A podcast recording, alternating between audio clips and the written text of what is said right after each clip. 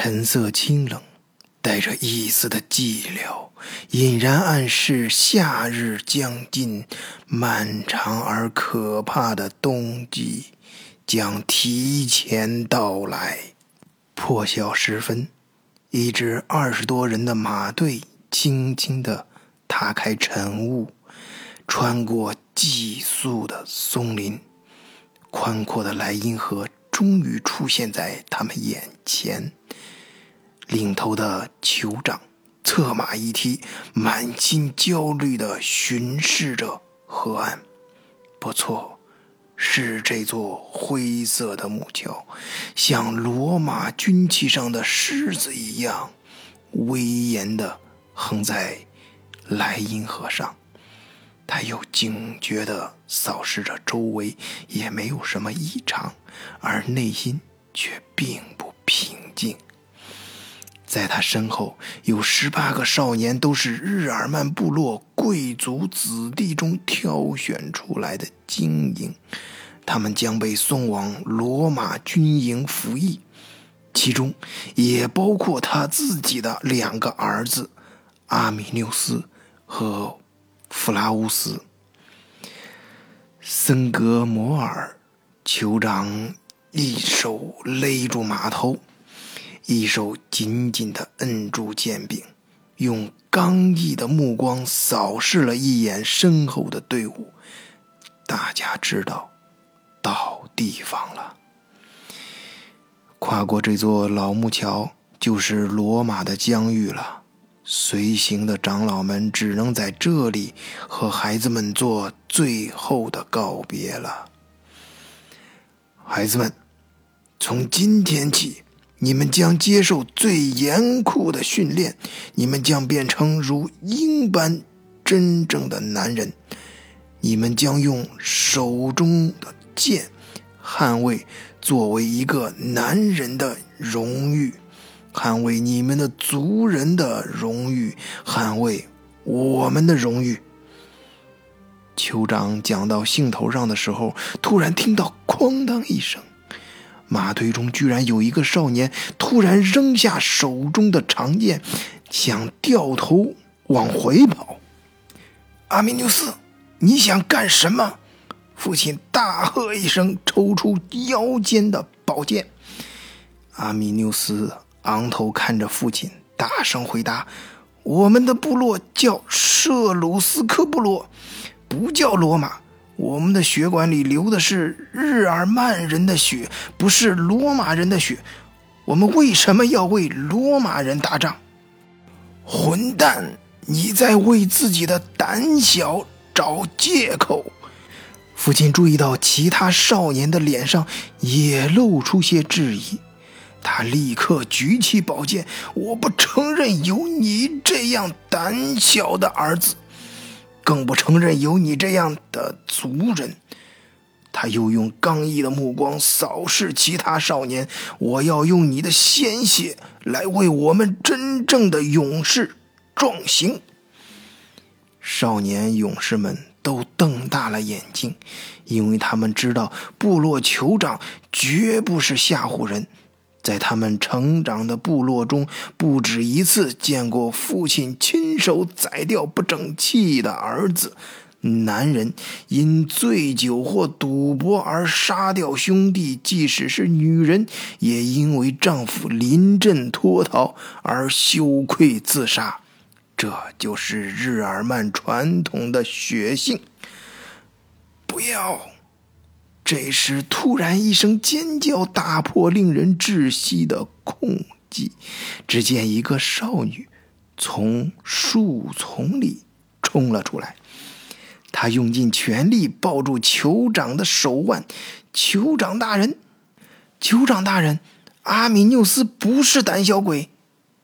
斯图奈特，掌管族人祭祀的塞克斯特。惊讶的看着自己的女儿，祭司瞪了一眼自己的女儿，又看了看大家。他被族人称为最睿智的老头，没想到竟会发生这样的事情，真是家门不幸啊！但此时他作为祭祀长老，勉强压住想把那小子千刀万剐的怒火，使劲咳了两声，看了看酋长，又看了看小伙子们，语重心长地说：“孩子们，其实呀，你们无论在哪里拼杀，都是我们的孩子，流着我们的血。”你们对我们部落非常重要，因为你在罗马军团中的英勇表现，会让罗马人更加信任和保护我们的部落。保护？哼哼，我看是奴役。每年我们都会有族人饿死，但从未停止过对罗马的进贡，物品。牲口，还有供他们奴役的劳力和战士，而换来的只是罗马人扔掉的垃圾和鄙夷的目光。我们为什么不能勇敢地反抗罗马人？我们为什么不能为保卫自己的家园而战？阿米纽斯立刻争辩道：“小屁孩，你懂什么？”酋长瞪了他一眼。打小他就不喜欢这个不听话的孩子，也从来没有看到他有什么优点。不知道自己的女儿是吃错了什么药，居然会跟他搅和在一起。祭司大人目光横了一眼酋长。当时的日耳曼人被罗马人称为野蛮人、土人，他们好战成性。从来不认为杀人有什么罪过，包括杀自己的儿子。相反，如果因为胆小而活着，那这件事可是奇耻大辱。如果一个人多次从战场上逃离，那他必须被绞死在部落的神坛上。凌厉的图斯奈特。当然知道其中的厉害，他灵机一动，咬了咬嘴唇，立刻抢在酋长动手之前说道：“等一下！”他从地上捡起那把被阿米纽斯扔掉的长剑，双手捧到他面前：“去吧，在罗马军团，你将学到最好的战斗技能，你将成为日耳曼人的英雄。”我不在乎是不是英雄，我只在乎以后能不能成为你的丈夫。阿米纽斯虽然是个只有十几岁的孩子，话却说得极为认真。他接过宝剑，看着斯图奈特那美丽的眼睛，问：“当我成为英雄，就能娶你了吗？”但他没有听到斯图奈特的回答，只是从对方的眼神中看到了悲凉、无奈和眷顾。他刚想接着再问，但却听到了另一个斩钉截铁的声音：“不能！”塞克斯特用蔑视的眼神看了一眼阿米纽斯，轻描淡写的说道。你休想娶我的女儿！我一定要把斯图奈特嫁给高贵的罗马人。我已经托人去罗马谈亲了。斯图奈特的声音不大，却像雷电一样轰击着他的头顶。这时，斯图奈特突然转过身，对父亲愤愤地喊道：“不是嫁，是卖！”你是要把我卖给罗马人？这话让周围的人一阵小声的议论。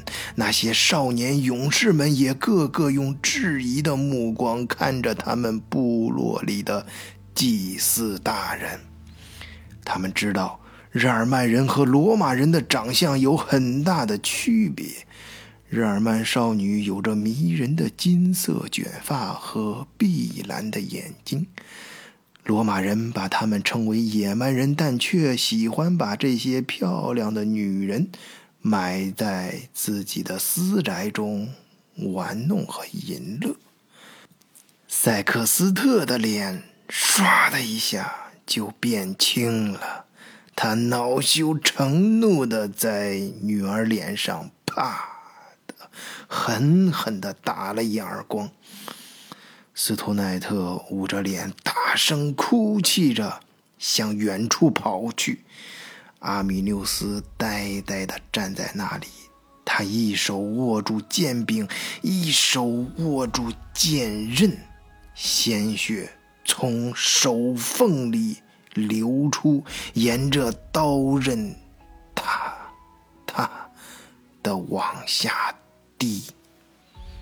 斯科奈特祭司大人，阿米纽斯突然上前，双手把宝剑献上。这是我们家的传家宝剑，上面还有我的鲜血，请你收下。我现在向你的女儿正式求婚。此时的日耳曼人还不会炼金术，铁对他们来说。那是非常稀少和昂贵的，很多战士的武器都是木质的标枪、长矛。一个日耳曼人迎娶新娘最好的礼物，那就是铁制的兵器。众人的目光都齐刷刷地看着祭司大人，酋长这时也阻挡不了儿子了。因为他自己也经历过儿子现在这个年龄，他理解儿子的感受，而且他也觉得祭司今天当着这么多孩子们的面说的话有些过分了。显然，这是塞克斯特不能接受的。他把脸扭向一边，全当没有听到阿米纽斯的话。这时。阿米纽斯的弟弟，聪明灵巧的弗拉乌斯到跟前，笑眯眯地对着塞克斯特说道：“尊敬的、最睿智的塞克斯特叔叔，我听说在军团里，如果表现杰出，可以被授予罗马公民权。嘿嘿，塞克斯特叔叔，你看这样好不好？我哥哥是个能干的人。”如果我哥哥得到了罗马公民权，你再重新考虑这门亲事，怎么样？弗拉乌斯的话总算是给塞克斯特一个台阶儿。塞克斯特看看酋长，酋长点点头。